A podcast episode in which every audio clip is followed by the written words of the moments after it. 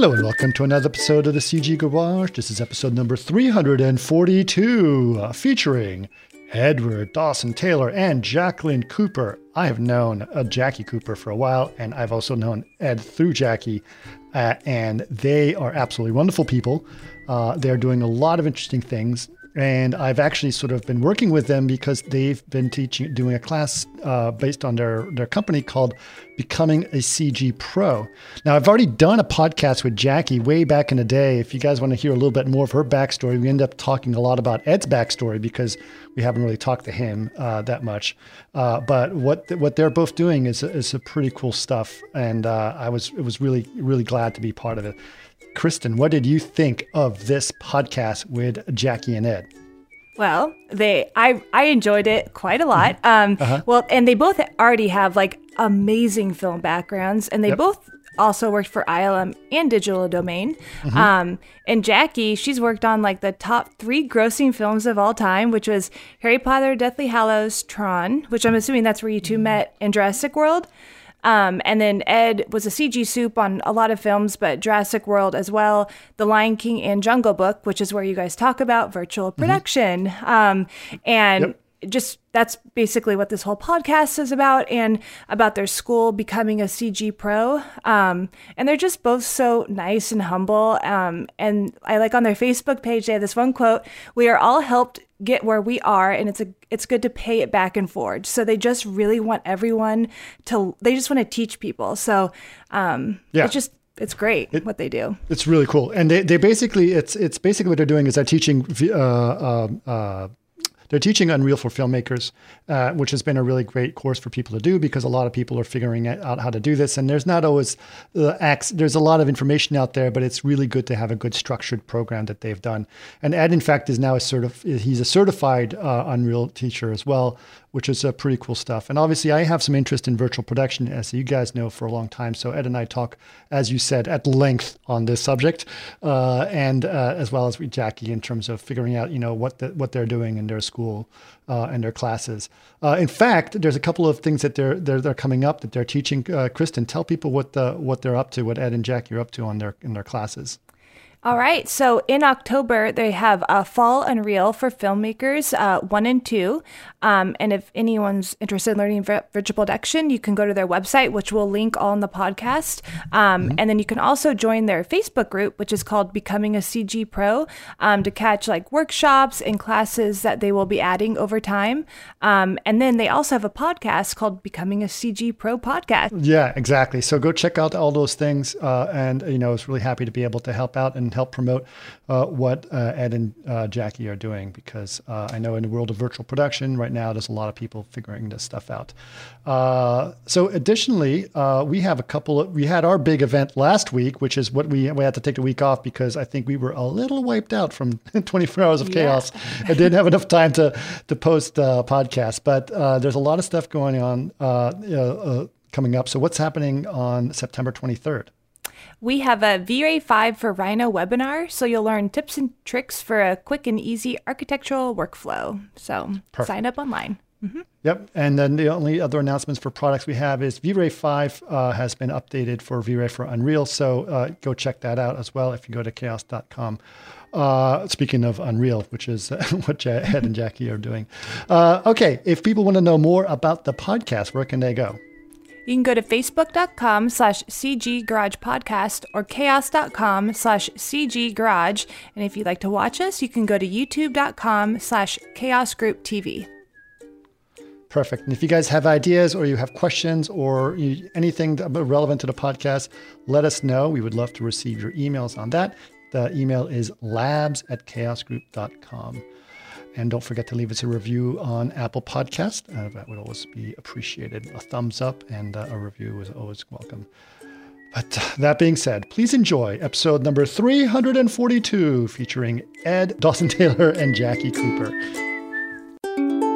Welcome to another CG Garage where the Chaos Group talks. You'll know it's over when the last bucket drops.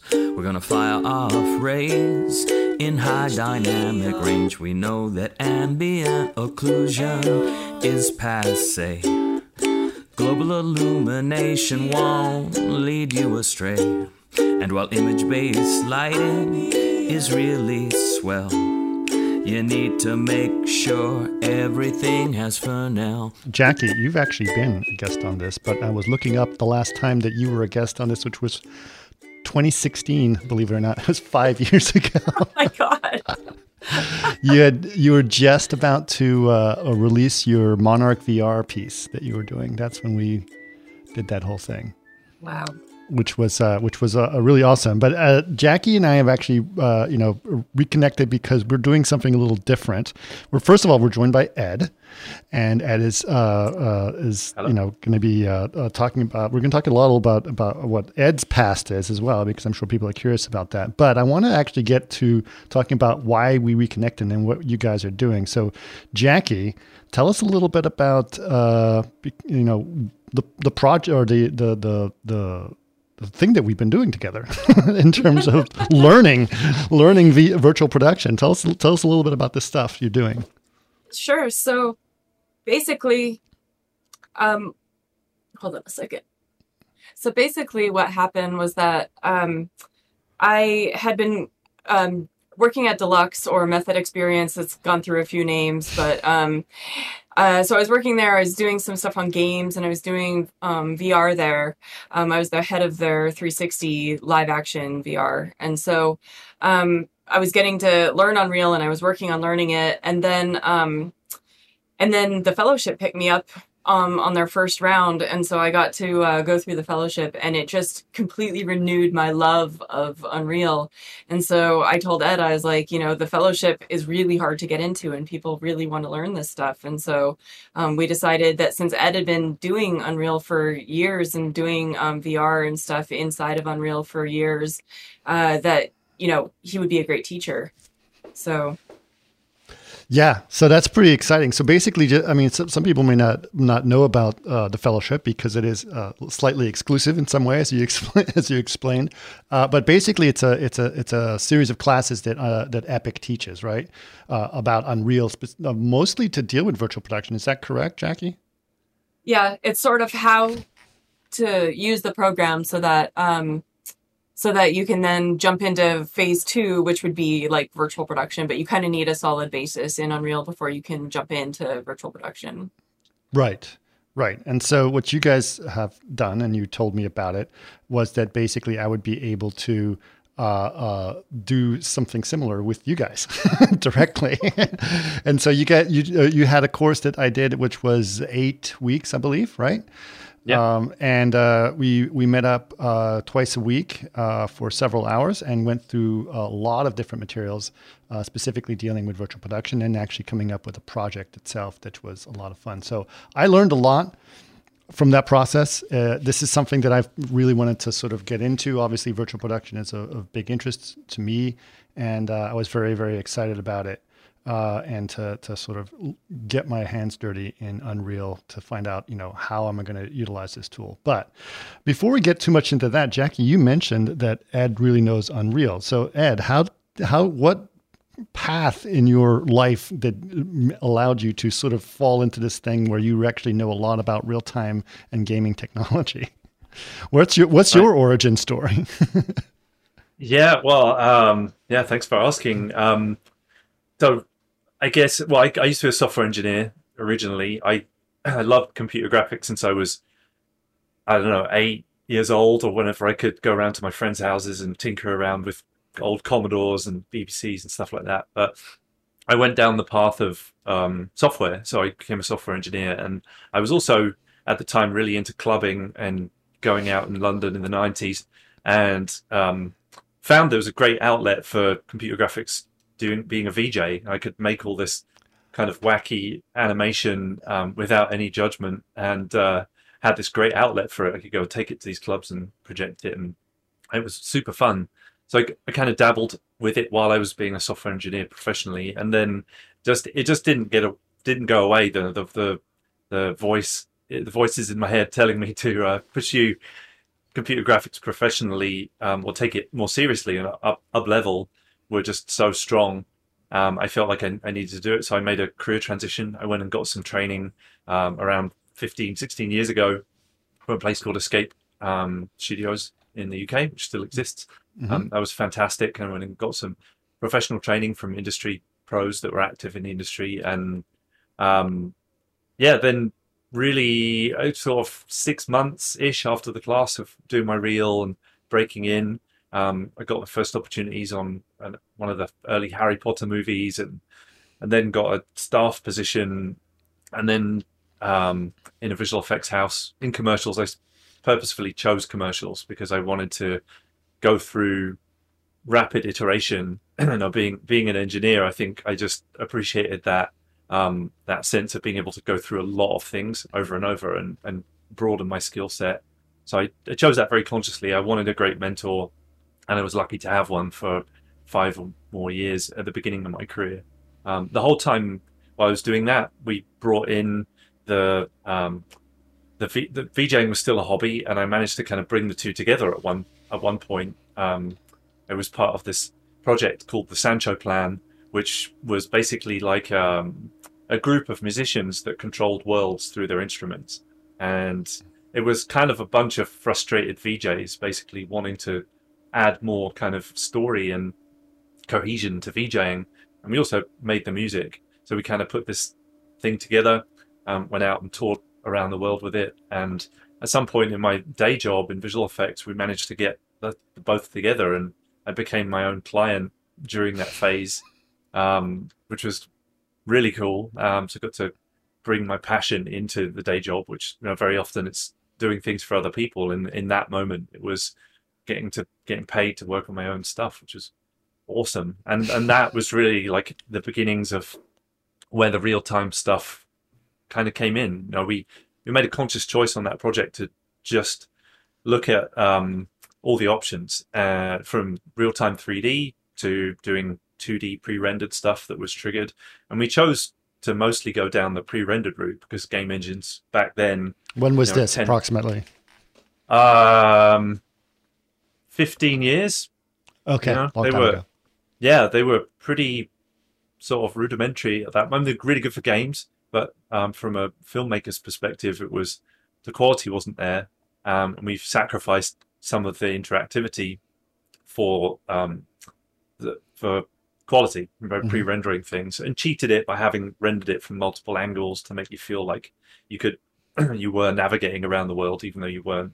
Um, but yeah, really, we, we we did experiment. We did one project. We got a commission for a, a place called Ars Electronica in Austria, um, which we performed at uh, quite a number of years at their um, the festival that they run for an entire week, where they take over that whole town, and it's a really cool for anyone that's interested in that world. Not sure what they're doing during COVID, but um, but we did a we got a commission from them at their new space where they had a, a huge cave immersive environment that was 16 by 9 meters screen on the wall and on the floor. It was driven by eight projectors, and um, we we were told to they wanted to use Virtools, which was a very old game engine. it was used a lot on um, kind of tablet platforms and those kinds of things.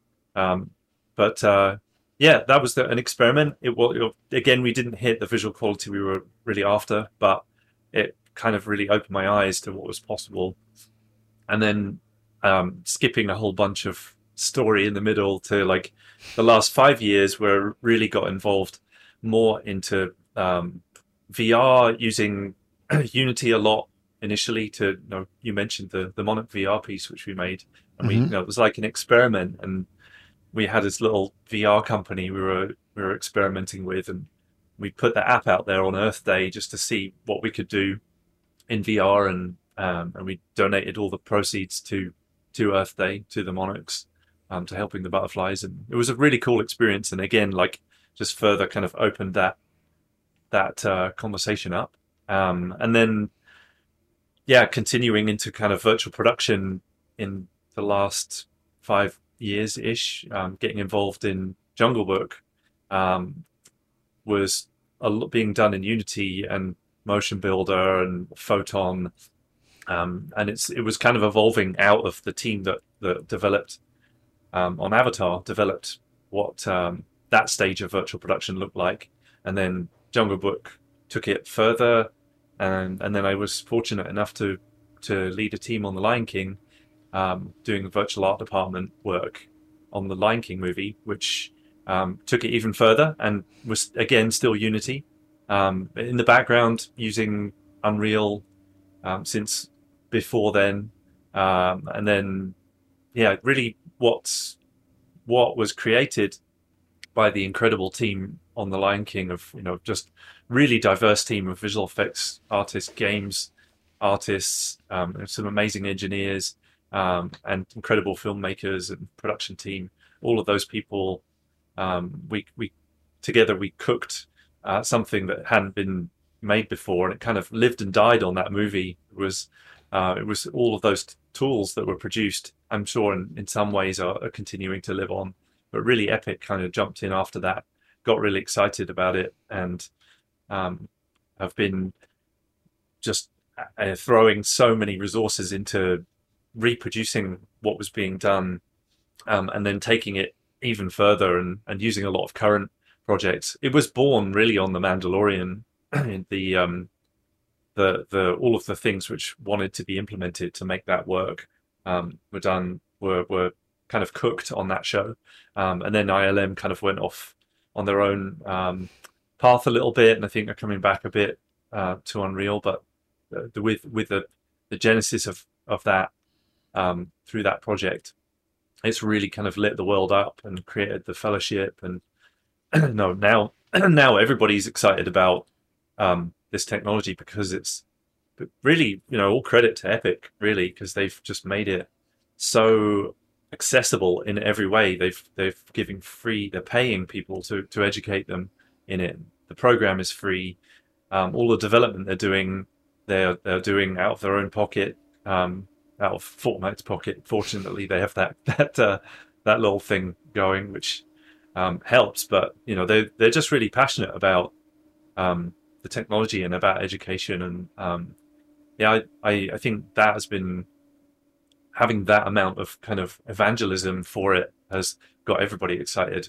But um, yeah, alongside that, been teaching for quite some time as well, and started teaching people Unreal, um, doing some one-to-one stuff, and then we created this group teaching experiences, and yeah, just continuing to be a you know a student as well as a teacher myself, because honestly, it's like evolving daily.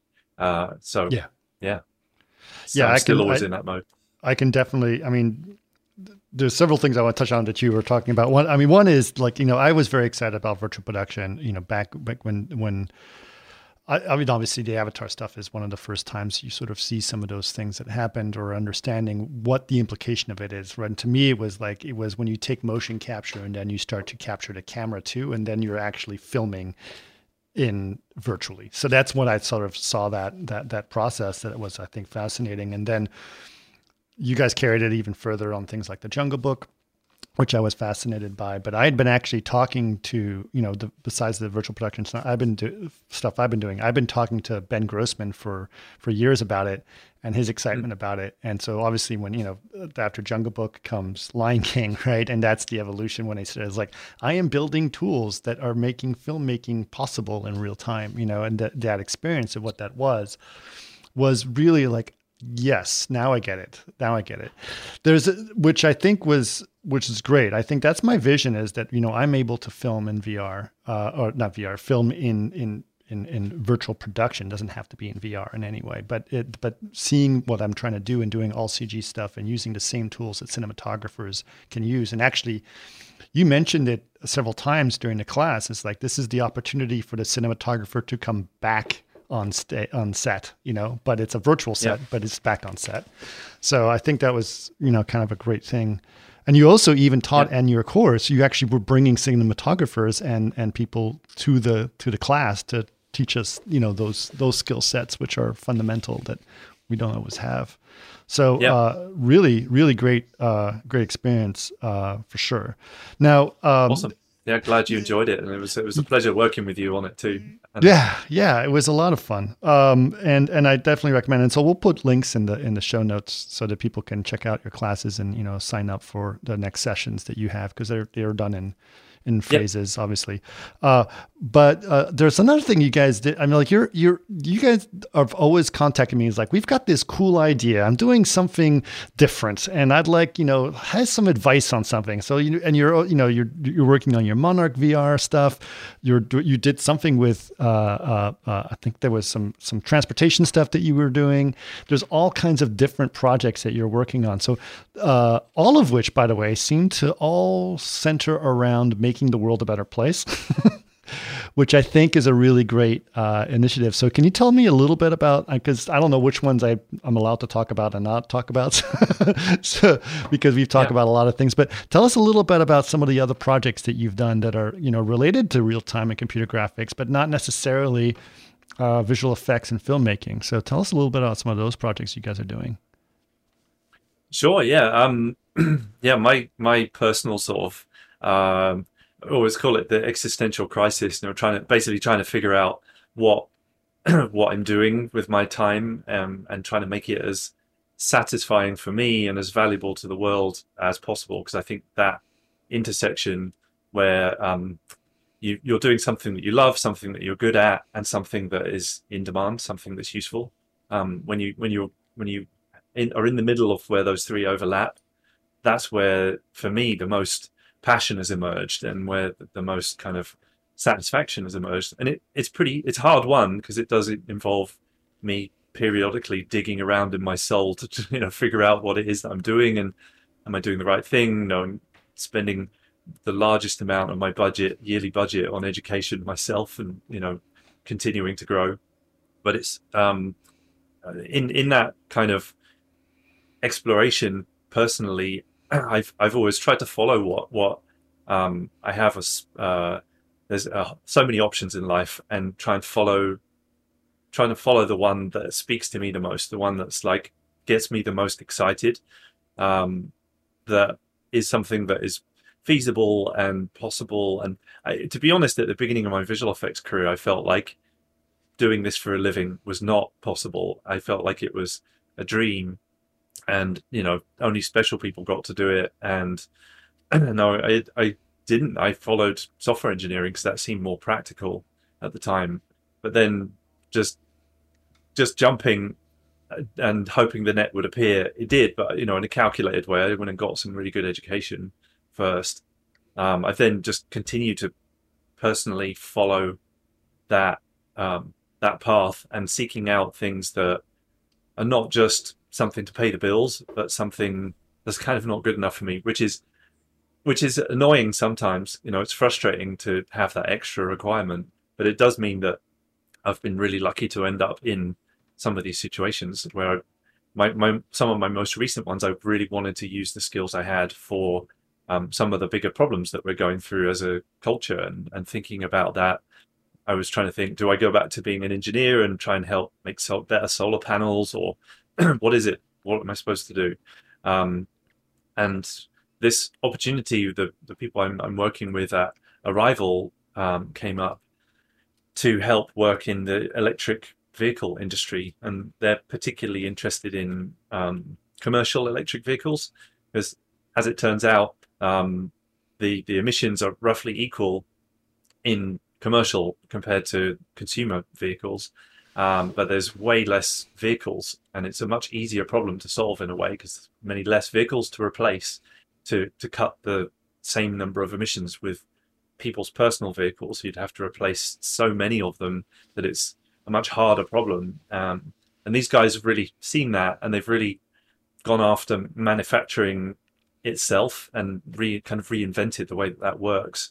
Um, and they're really big into um, the the possibilities of autonomous, um, although they're not really calling it self driving um, as more like self driving ready or autonomous ready, because um, they're trying to be responsible about that.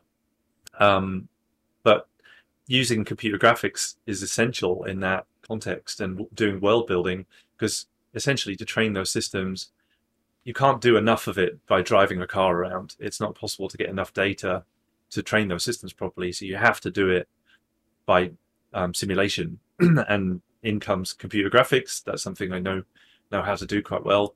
Um, and it still has a lot of capability within it to um, to to use what I'm I'm good at. I don't have to go and retool and figure out how to do something else. I was able to just jump into that, and it was a it's been a really fantastic adventure. And um, they also have a a race car championship called Roborace, which is a full size it's a, a full size Formula One size autonomous race car, a real physical car that's full size that they race each other around a track and then have the metaverse, which kind of goes alongside it, which is, I know is a, a very um, maybe overused term these days, but uh, an over an overlay, you know, a, a, sort of digital twin, I guess, um, in which you can put all kinds of cool things and let your creativity really run riot. Um, so it's, it's super fun. The the there's so many challenges in it, and it really feels like something that's doing something that I, I really believe in the mission, and um, and it really helps me to to stay in production, to stay doing what I like to do, using the tools I, I enjoy the most these days, which are Houdini and Unreal and Blender, and still using some of the older tools, but um, the the tools, the skill sets and tools are go undergoing some significant change right now, and you know trying to stay ahead of that. So I'm constantly learning and and evolving um, to try and yeah. keep up with it. Well, uh, AI, it's interesting. I mean, uh, this is something that's happened with us quite a bit. I mean, the whole thing with AI now or, training is that you need to give it data, right? And there lots. people are lots and lots and lots and yeah. lots of data, and people are finding it like much more efficient to uh, use computer graphics for training purposes rather than real world situations. Uh, I know that you know there was ways that we were uh, helping certain companies where they basically needed to train something on what a room looks like but they wanted a room in like a million different configurations, right? And it's much easier to have all those configurations done in CG than to actually buy lots and lots of furniture and keep changing and, and taking more and more photographs. So it was kind of an interesting, uh, interesting problem. Additionally, I mean, you probably can train it in situations that would be dangerous in the real world. Am I correct? Yeah, well, if you pay much attention to Elon Musk, you know you, are very aware of the fact he is working in one of the biggest ways in, in AI in the world, but he's also a big voice in terms of caution in mm-hmm. in using it. Um, and I think, yeah, I think it's it's it it's already controlling things that affect us in ways that we don't understand. You know, with it's essentially running social media to a great extent um, presenting us with what we are being programmed with on those platforms, and it's not being chosen by people; it's being chosen by these algorithms. And um, yeah, I mean that's just one example of it. But then obviously there's the Terminator, and then you know all kinds of possible apocalyptic futures with AI. But uh, there's a big, it's a big spectrum, I think, and it's not going to go away. No one's going to stop doing it. So I think it clearly even the man, even the man who's very cautious and afraid of it, and almost you know Elon, very right. vocally so, he's still pushing ahead with it. So I think it, it just becomes um import, important to um think about like the morality of what's going on, I guess, and and the possible dangers. But like with with this much, it's incredibly powerful. Social media, AI, computers, computer graphics, so this incredibly powerful. We're so easily influenced by things that it's it's very important to, that we um, we take those things into consideration and be really responsible with them. And I, I wonder whether or not they may start to become warnings on things like they used to get parental advisory on, you know, album covers or whatever. Maybe they'll start having those kinds of things on things that are generated by AI so that people are aware that they're not real and you know uh, understand the difference. Um, so yeah, it's it's completely unknown though, and it makes it exciting, but also scary at the same time, like anything that's new.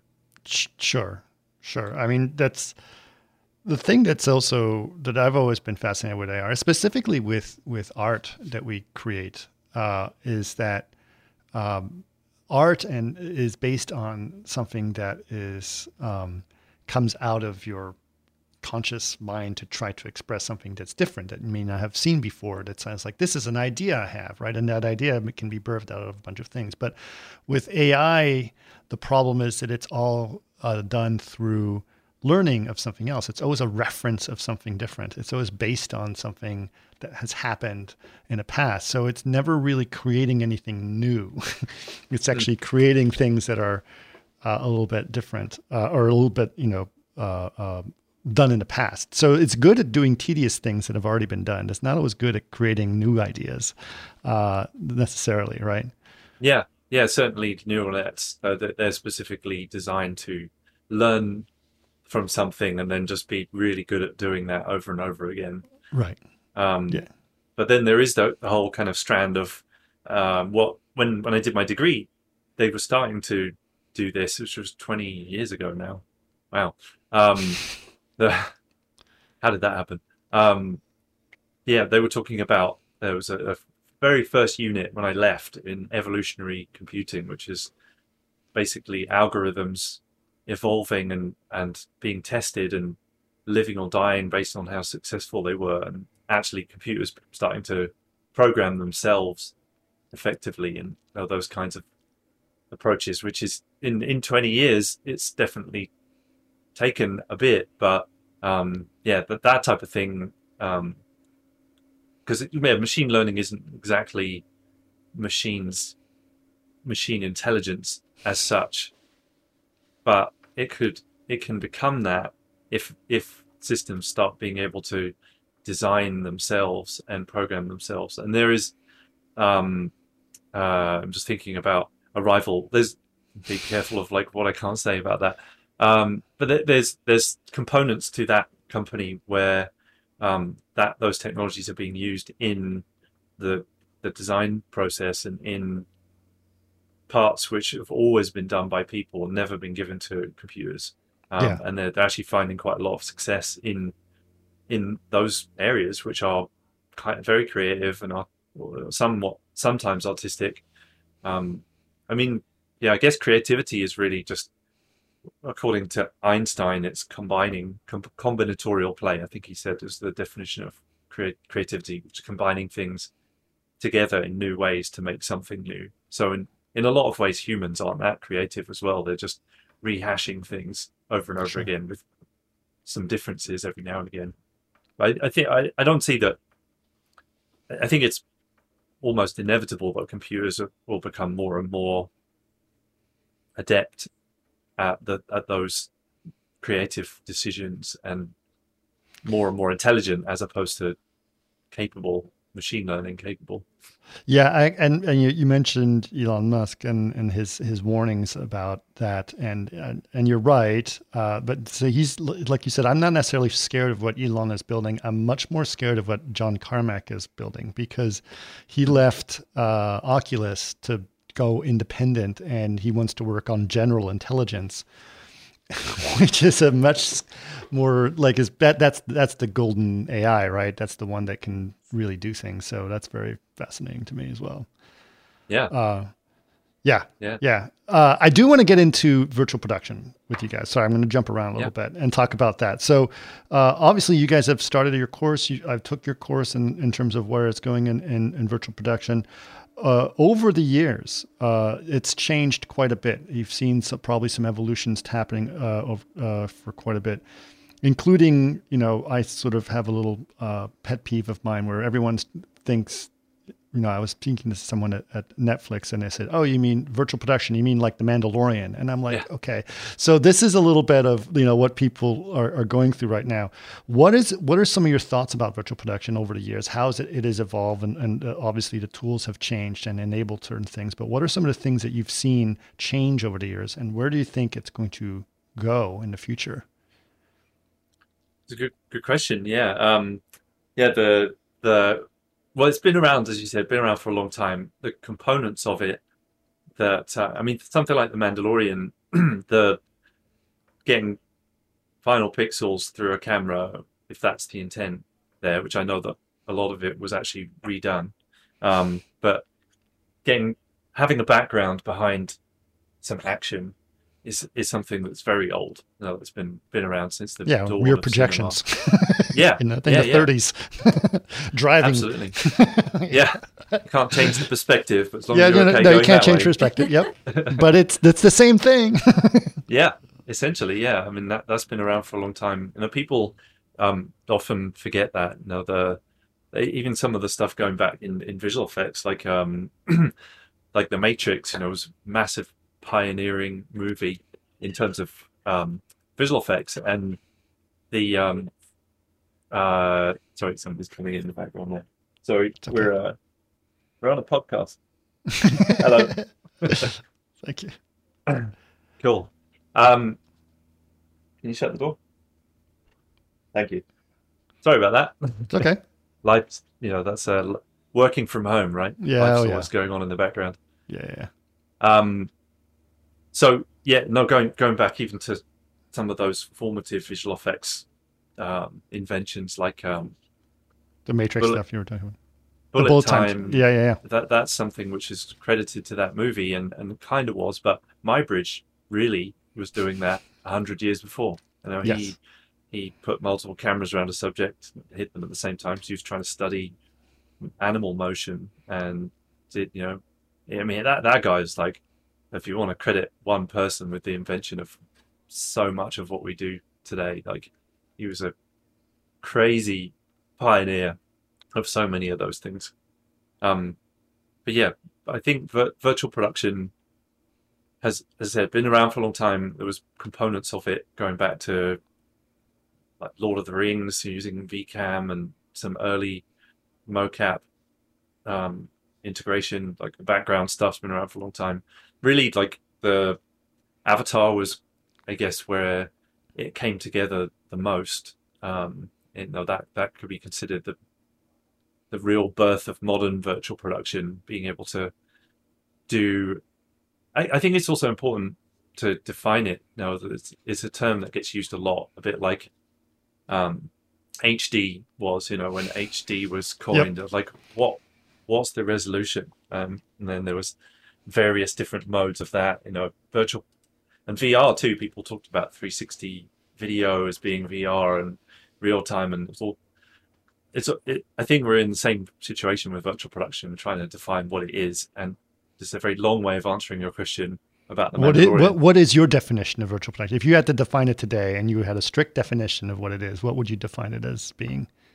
I have I have a def, I have several definitions in the class, and the one that's mine um, is really using um, a combination of technologies, including mocap, uh, real-time engines, um, live action or not, um, in combination to be to be able to rapidly iterate through filmmaking and use it for previs, post-vis, tech-vis, production, um, uh, or and any and all of those components together or separately because um, but depending on the project you might just be really interested in the vcam side. You just want to get really great camera data which is a lot of what's happening on the lion king.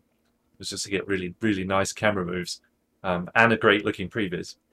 Um, and then but but it can also be considered to be tech viz where you're just using it to pre-plan a live action shoot and you're just going to throw it away afterwards. Or it could be Mandalorian style, where you're going to actually get some final pixels in the can.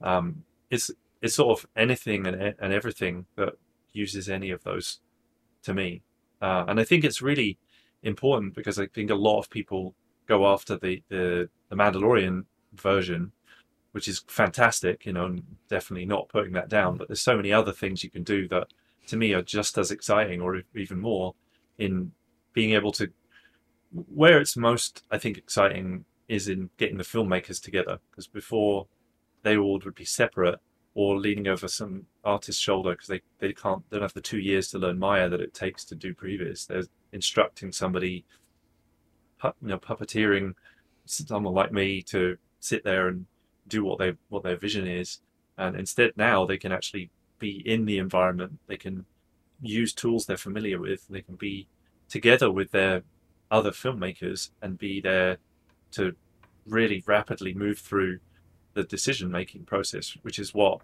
pre-production and previs is. is you're trying to make a lot of decisions and then use those to go and you know, give a, a, recipe to post to rebuild it again. Um, in in virtual production, there's so much opportunity to get the filmmakers together and play and find things that they wouldn't have done or um, would have been kind of painted into a corner in post. Or like, no, that's already been set. We can't touch it.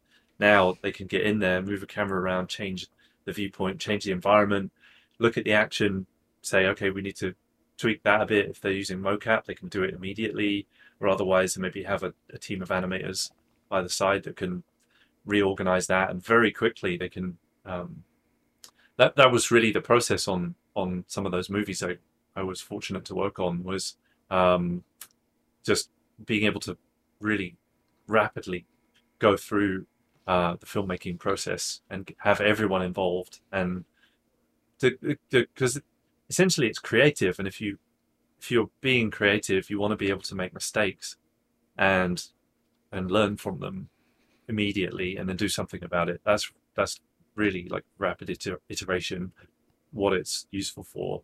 And in filmmaking you would start with like here's the script and okay now it's locked. Now we go to the storyboard. Now that's locked. Do the previs um, in this in this new age you can really pull it about you know you can you can change things even afterwards. You can even go back and do reshoots if you're not happy with post. You can go back and do a reshoot without all the expense of rendering it fully which is very costly to, yeah. to get that back in front of the director again. You can just go reshoot it in virtual production and you know, it, yeah. it, it's incredible how flexible and, and fun and the fact that it actually raises the quality in so many ways.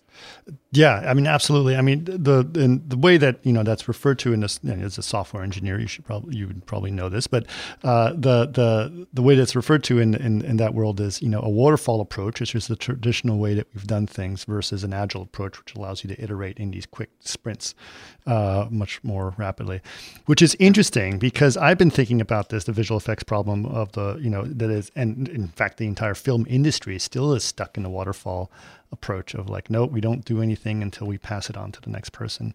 And uh, Jackie is very familiar with this because she was a compositor. She was literally the end of the waterfall in many cases. And she sat there and had to wait for everything else to be done before she could do anything. And it was uh, uh, probably very frustrating. Am I right, Jackie? yeah. Well, the the hard part about it was always that I got it um, at like we were always running late and so I'd always get it at the very end and so it was always like crunch hour crunch hour and that that part was always really challenging um but always fun yeah. So, what was it like for you when you made that transition from being, you know, being uh, someone who, who was working in, in, you know, as a, as a, as a lead compositor and the, the work that you did, which was great. And I loved working with you back, uh, back in the day.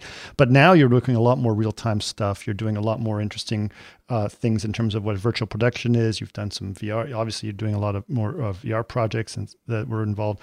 How was that transition from you uh, to, to, to think about it uh, in a much more iterative and immediate sense of things? Um, I guess I would say that I really, um, it feels like a natural growth. Like it feels, it feels quite natural to be inside of Unreal and to be developing your own world and to be, I mean, it, there is new stuff to learn and it's always a constant process, but I think everyone needs to be keeping up with technology. So, um, but I, I feel like it's quite natural and that we're hitting a time where I think anyone can make their own films and anyone can make their own art. Anyone can be their own storyteller. And that's what um, the fellowship really got me excited about was that everyone has a voice and that, um, you know, like I did have a bit of 3D background, but I wasn't, I was mostly a compositor, but to be able to go in and make my own 3D inside of Unreal has been just mind opening. And so, yeah, it's, yeah. it's been good. Yeah, that's that's that's great. I mean, I think that there's something that's very interesting and satisfying about it. Uh, you know, and this is something that we covered in in the class. You know, when I was uh, looking at things, and this is when I first started exploring virtual production stuff, the only tool we had was Motion Builder, right? And Motion Builder was very good at doing a bunch of things and still is at doing things. Yeah. But what was dissatisfying about it was that it never really tried to focus on making it look good because it never that wasn't its uh, that wasn't its goal was to make it look good. You, oh, you're going to make it look good later, so just get a rough idea of what it looks like. And so when we sort of did the construct thing and we started actually making it look much closer to the final frame as that we wanted, that's when we started to realize like, oh, now it makes sense to bring the DP back on set, right? To actually have the DP play that role. I mean, before it was, you know, the DP does a bunch of things with a bunch of green screen or blue screen, hands it over to a facility and waits a couple years to see final picture. And that's a little bit dissatisfying uh, in some ways when they actually have the opportunity to do things in camera at this point. Uh, so, what are what are your thoughts about that specifically? Like, what's going to be in camera and the quality of the work that you're able to see in real time? How do you think that that's going to evolve? Either one of them. um, yeah, well, the qual- quality is, in, in my opinion, inevitably just going to keep getting better and better. What what that decision we made in the Sancho plan to go 2D over 3D was at that time it was not good enough for us, and we made that choice. At this point, if we were making that same choice, we'd definitely be going with 3D and using a, a real time engine.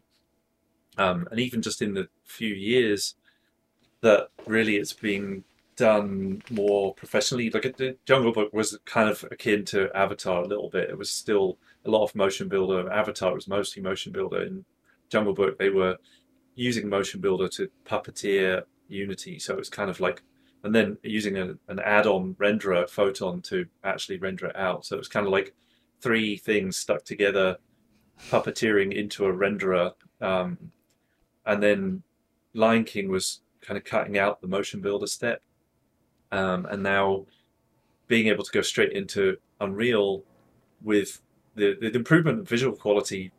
Looking at the Lion King previs now, which I can't because they wouldn't let us have it, but uh, you can see clip, little clips of it here and there on the internet. Um, the quality of that compared to what you can do now is just incredible. Like now we, we had to have bald lions, you know. Now you can have could actually have hair and fur and the grass and um, not to mention uh, some some of the things on Lion King that were sort of experimental, like trying to get all the lighting and all the lighting in those um, environments needs to really be dynamic. You can't really usually afford to do too much light building or baking lighting, um, and in that situation, just because filmmakers want to change stuff, and if you really want to change it, you want to use it what it's good for, you want to be able to change it. If you change it, and you've built the lighting, then it doesn't make sense anymore. You have to rebuild it. So you kind of need your lights to be dynamic. And some of the things that were available then were an approximation of what GI would look like, and it was pretty good. But now we're starting to see um, ray tracing being capable of doing some of those things, even in Unreal 4.4, um, um, the four versions. Uh, Unreal 5 um, for anyone that doesn't know, has this thing called Lumen that's been invented, which is a a sort of approximation of GI again, but much more accurate. Um, and that that kind of allows you to do real time GI and proper reflections um, and ultra high res geometry. Some of the things in five that people are kind of giddy with excitement about for good reason uh, are pushing the quality up to to a point where it's like almost comparable now to to um, some offline um, and and happening in real time. When I when I first um, worked with a company called Pure Imagination for a while, doing a lot of um, location based VR experiences, like the Aliens one that was in LA for a while, some uh, some other stuff.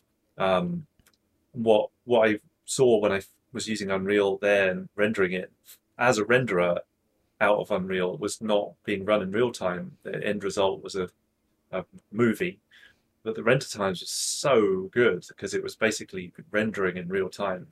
It's like I could sacrifice a bit of quality for that speed. I can remember early in my career having renders that were being predicted to be a week before they came back off the farm, and like you know, trying to tell my producer about that yeah. whilst keeping them calm was quite difficult. Um, Yeah. But now seeing that stuff, the, the quality and the speed, and they're trying to keep the speed up whilst pushing the quality as much as possible because that benchmark of real time is really, really important. Um, the I think inevitably the quality is just going to get keep getting better and better. With already with the like path tracer in 4.27, you can actually ray trace in Unreal. There's it's I think it's just obvious that the hardware's got a little bit of problem at the moment. Of just getting the hardware out to people is really tough right now. Um, that's Yep. probably more of a challenge than than on the software side of it. But those they're, they're just going to keep marching on, and I think we'll be at the point where um, it matches with offline. I I don't see. I mean, Ye- I Yeah, obviously I mean, the- I, got- I've actually had this conversation with Vlado many times, and basically, our, uh, the point that we've made is like that real time rendering will eventually replace offline rendering, but Hmm. what's not going to replace, uh, uh, but uh, rasterized rendering is not going to replace ray tracing. no, so no. so so ray tracing has to take over. Now the challenge is this, right? And you're right. You're absolutely right. There's a path tracer inside of Unreal, and there's a path tracer inside of uh, um, um, uh, uh, Omniverse, and and there's a path. There's a bunch of path tracers. In fact. You know, uh, writing a path tracer is not necessarily a challenge as much as it used to be because of you know tools like OptiX, et cetera, allow you to write path tracers pretty easily. The challenge is not that. The challenge is that what we expect out of our path tracers is a huge, a lot more than what can be done in real time in Yeah. terms of the features, right? So you can't do really good subsurface scatter, can you know, Yeah. skin in real time yet. You, it's getting faster, or Yeah. or hair with proper melanin, right? And and, and we all know when we worked in visual effects, when we're looking at final pixels, you know, uh, a very quick diffuse shader it runs at 24 frames a second is not going to cut it when, it, when we want to nitpick the hell out of things. But so Yeah. I do think that there's a there's you know the ray tracing portion of things are going to be advantageous. Uh, I do appreciate what I find it fascinating, and I just and and taking your class really reinforced it. What I found fascinating about Unreal was not necessarily uh, the quality of its render, which I think is very good uh, as a rasterizer. Uh, um, but what I found it great about it is that it is incredibly complex uh, and uh, uh, agile and uh, flexible to incorporate a huge amount of real time um, combinations, right? I can bring in a suit and a VCam and gloves and a face and connect it to all kinds of other sensors. I can make my own wheel avatar, you know, focus puller, and then, then find a way to plug that. So Unreal can bring in everything, and that's sort of what it's so amazing about it um, uh, to me. Uh, and it's not necessarily you know the rendering portion of it, which I think is is, is good, but uh, it's it's bringing a bringing a group of people together to work together. Now, the collaborative nature of that. I mean, what is your thoughts about you know the collaborative live? Uh, uh, you know, working live with a bunch of people at the same time. Do you feel that that? How, how do you think that that's going to change the way we think about virtual production and filmmaking? Yeah, that's a good question. I, I, you probably got some thoughts on this too. Uh, I'll um, I'll take a stab at it. Um, so, see, seeing being being on stage during Lion King and seeing what the filmmakers were able to do for the first time, them being in VR, scouting a set, putting cameras down, making decisions, making creative decisions, um, while on f- connected boxes at that point, no, that's something that's now been replicated in in Unreal, that where you can actually connect remotely as well. You can you don't even have to be in the same room, and a lot of people now are actually working together in the same set, in the same scene, doing that work together, um, the same as you would on a live action set, but they're doing it virtually across the internet. Now, the internet's getting that's another big component to it is the bandwidth being all these things kind of came together at the right time. The, the desire, the, the knowledge, the tools, the tech capability, the bandwidth of the internet being an, another one. The fact that we can do this now, you know, we can record this in as much quality as we have. Like it's it's quite new, and being able to do those things over the internet is um, doing virtual production over the internet. It's, pre- it's pretty it's pretty new. Um, it's really only been possible for like the last ten minutes. You know, it's very it's very very new, and I think now that it's possible, there's like part of creativity where you where something's impossible and you vision it and you make it possible. There's another part to it where something becomes possible, and then you you're like, wow, that's opened my eyes to some new possibilities now, and you start exploring and creating with these new capabilities. So I think part of the fact that the tech is is is at this point where it's the first time that this stuff's been capable of doing this means that you know directors can sit in their homes and critique and do scouts and and they don't have to they don't have to be physically on set it's just amazing but also everybody else involved can also be in there and be involved to me to me um, I was having this conversation uh, the other day and um, I think for the one of the most exciting bits of it to me is that it's kind of bringing everyone together again it's it's allowing it's tremendous fun working on these projects and being able to be there on stage. I love being on set. Can be stressful sometimes, but it's a lot of fun. It's very creative na- naturally. You know, it's pulling things around a lot, and there's a lot of decisions being made on the fly. I think that um, being being being able to uh, do all of that collaboratively together and not being it's weird because we're doing it at a time where world's become more isolated, and I think that that's almost pushed it to be to push these collaborative tools even more. Um, so to be to be able to be in there at the same time, be creating together, not be abstracted from the filmmakers. And in post, you're you're often in a dark room somewhere very far from where the action's happening, and you kind of receive these drops. Okay, this is what I'm doing now. Okay, cool. And you sit there and do it, and you apply your your creative, excuse me, your creativity to it at that stage. Um, but now with this technology, you, you're, I think it's just bringing that whole process together. It's kind of busting the pipeline open, which is a which is a good thing. And are things like USD and, and Omniverse making that possible outside of even just the same tool. Like they're they're developing connective tissue across multiple tools. Now now we're at this crazy moment where you can have a Houdini session running inside Unreal, omniversing out to Maya and Blender and a bunch of other people in different programs, but everyone can be in it at the same time, communicating with each other through Discord or whatever you know tool they want to use. Um, and it's actually brought people closer. Weirdly, to me, brought people closer together than when we were sitting on the same desks as each other because everyone in those environments was all headphones on, get on with your work. You don't talk to each other that much. And I think this has the possibility of of um, the capability of really, uh, really bringing people together, and and that, it just makes it so much more fun to me. You know, yeah. as well as being capable of making a, a better result. I think getting all those people on the same page, it also yeah. makes the process a lot, a lot more fun and exciting and collaborative and creative. I don't know. Yeah. Jackie, what do you think too?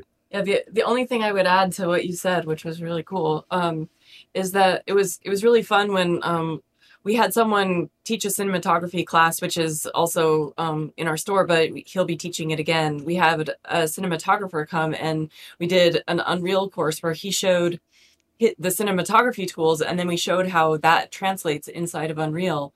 And so the the tools of filmmaking are still um, useful from from the early premise to to the current times. And so it's really fun to to have that shared dialogue between different people and visual effects is now talking to production and and both of those skills are useful to each other. And i think that's that is also yeah what makes it really fun is yeah that that new collaboration and sharing of knowledge.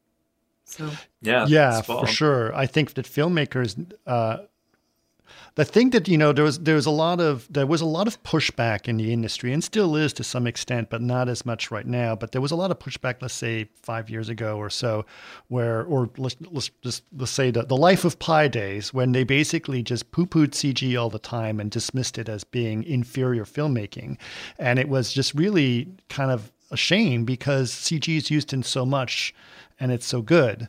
Uh, and when it's not good is when you notice it. And that's when they say CG is bad because it's not good CG. You know, there's all these different things that are really kind of a shame about it.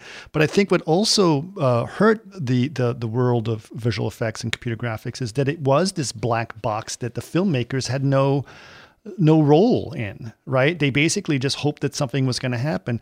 Now, with virtual production, what's really nice is that you have like, you know, a Caleb Deschanel doing CG yeah. with the skill set that he has and making that into uh, The Lion King.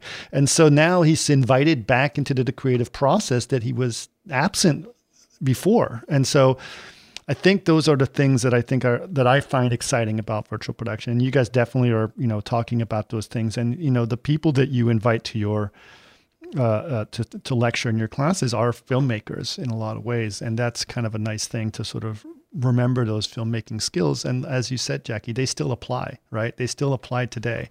I want to i'd rather learn lighting from you know uh, like someone like a Caleb than you know someone who's just coming out of you know a visual effects school because Caleb is going to ha- have 30 years of amazing cinematography experience or you know 50 60 years how many he's he's up there but yeah. he's a you know th- th- those are those are the people I want to learn from uh, uh, in some ways which I think are which I think is great in fact I do remember at one point we were, I was doing a C, an all CG car commercial and we had a we hired a DP who does live action car commercials as a consultant to basically say, no, you can't shoot a car. That's like, it doesn't obey the laws of physics. Like, you can't light a car that way. you know what I mean? Right. So he actually said, no, no. It's like, if I were to shoot this, I would use a Fisher light and it'd be the only, you can only get a Fisher light that's, you know, 40 feet. So that's the size of the light we can, you know, so we had all these things, you know, we can't, uh, it was really kind of a great, uh, great tool set. And that makes it look more real to me on it. So, yeah. Yeah, it was yeah. A, like an obsession on Lion King was was to do do it in that exact way. You know, every thing that was being attempted within the virtual world right. was run through the filter of could this be done in real life? Like, could you could you do this lighting wise, or could you um, flag this off and, and shadow this area with with something? Would this be physically possible? Yeah. In in real life, and if it was, then they would do it and if it wasn't, for the most part, they wouldn't because they just the filmmakers knew that if they if they wanted it to look as filmic as possible, they had to be as faithful as possible to um, doing things that you you can do in real life. Like right. when I'm looking at people's work um, and critiquing it for for classes or or otherwise, one of the some of the biggest things that stand out the most are like there's too many lights in the scene. You know, there's it's creating something that's really hard to debug or work with, and it's also doing something that's weird, but you don't quite know why. Um, having a, a, more you know physically based lighting setup. Um, yeah. And also had camera work, you know, doing CG cameras, which is not not a new thing. Flying CG cameras around everywhere. It looks fake and mm-hmm. weird, and it breaks down if you if you try and build a camera, even though you could do anything with a camera, but respect what would actually be happening, put it on, uh, even if it's just a, parenting a couple of nulls together, but sim- to simulate a crane, you're at least starting with that basis. You know, so it's something that, that could be done in real life, and you can right. tell. You can tell all of those, all of those components feed into it and add up to, does this feel believable? Does this feel correct or right, or whatever. Yeah, in fact, I, I remember, and you probably uh, remember this one uh, uh, as well since you worked on it. But I was I'd, I'd, happened to have the opportunity to see some of the prototype, you know, virtual cranes that Magnopus was was building, mm. you know, and it was like a physical thing that you pushed up and down like a crane on the thing, and it had counterweights, etc. Now in VR, it actually looked like a crane, and you could see the camera move, etc. But it was a real thing that you moved, and then that means that you have something that will if it if it feels if you can have the actual muscles of the person that's pushing this it'll have much more of a realistic look than just clicking you know start frame end frame camera move ease in ease out. It like that doesn't that's not the same. Yeah.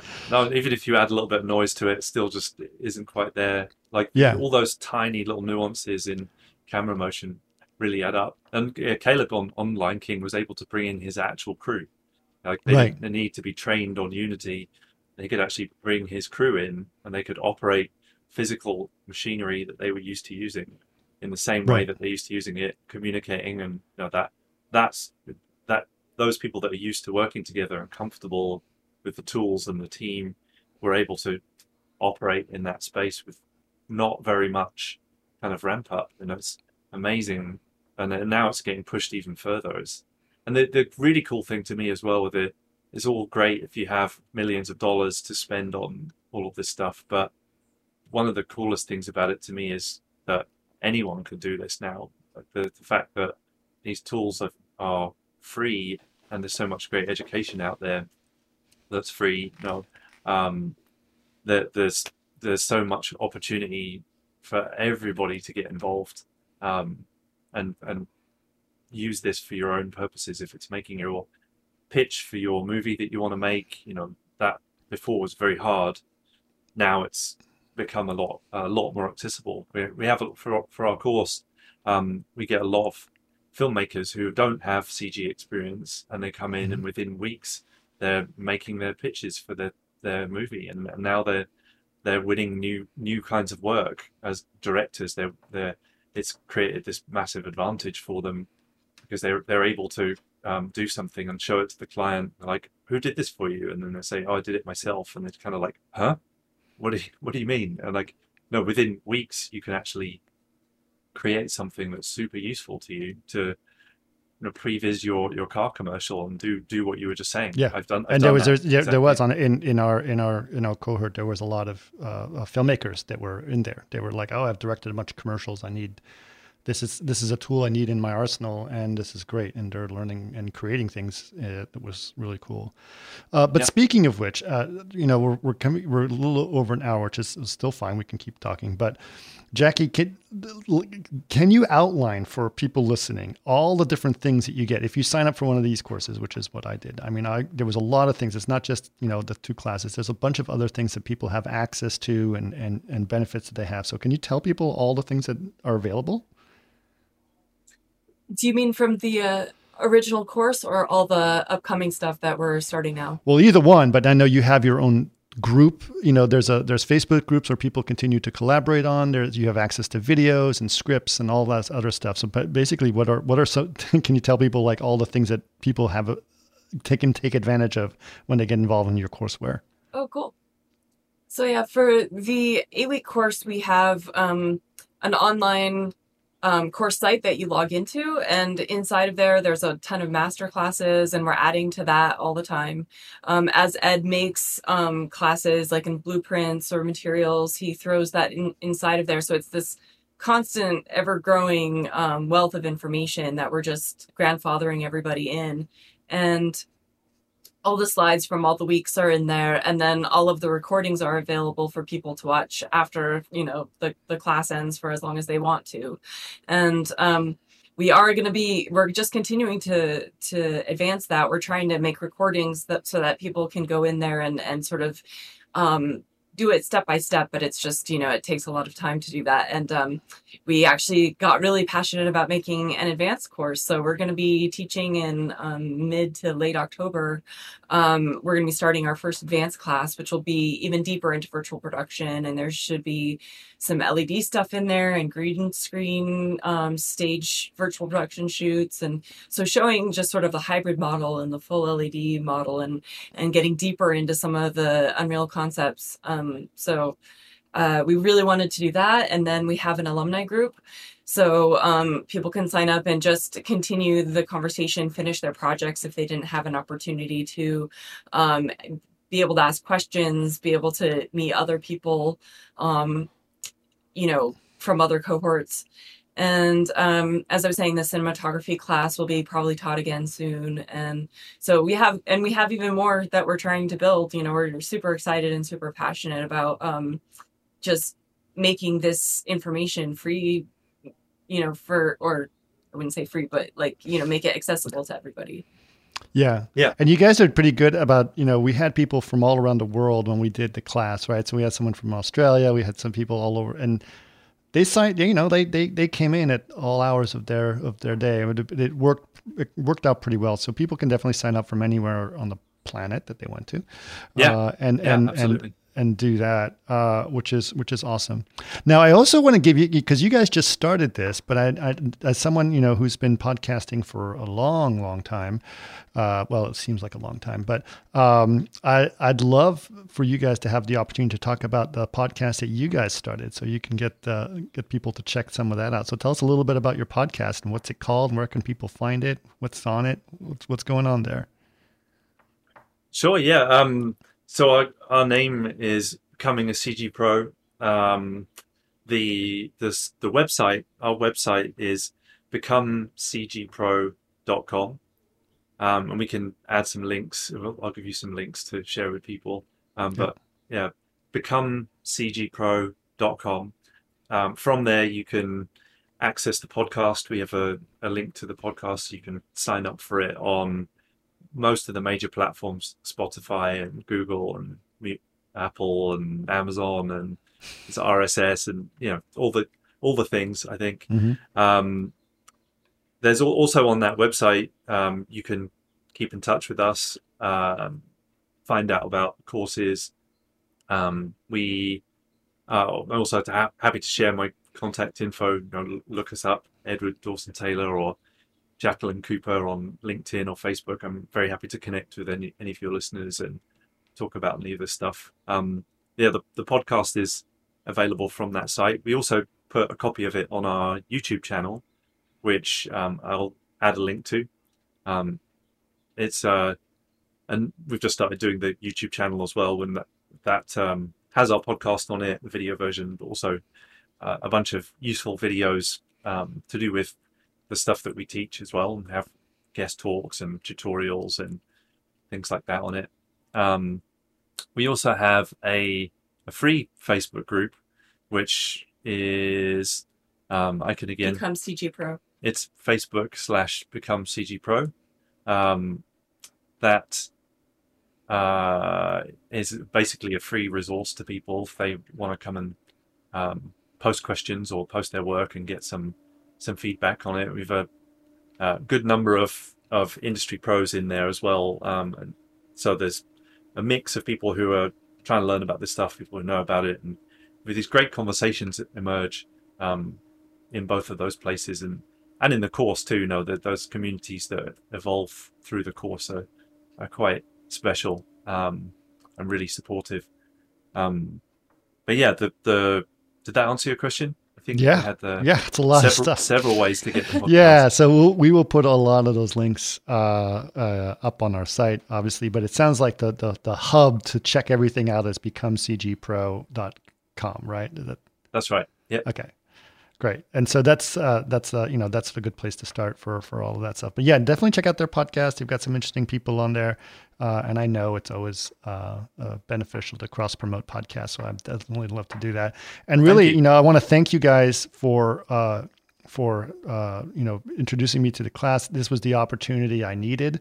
It's exactly like you said. There was a bunch of people doing the Unreal Fellowships uh, that learning it that way, and I knew a lot of my friends were doing it. Uh, they got very lucky, but it is kind of uh, a, you know a little bit exclusive to do that. So when you guys says you can do something, you know, we we're offering some some services to, to, to learn Unreal and, and virtual production.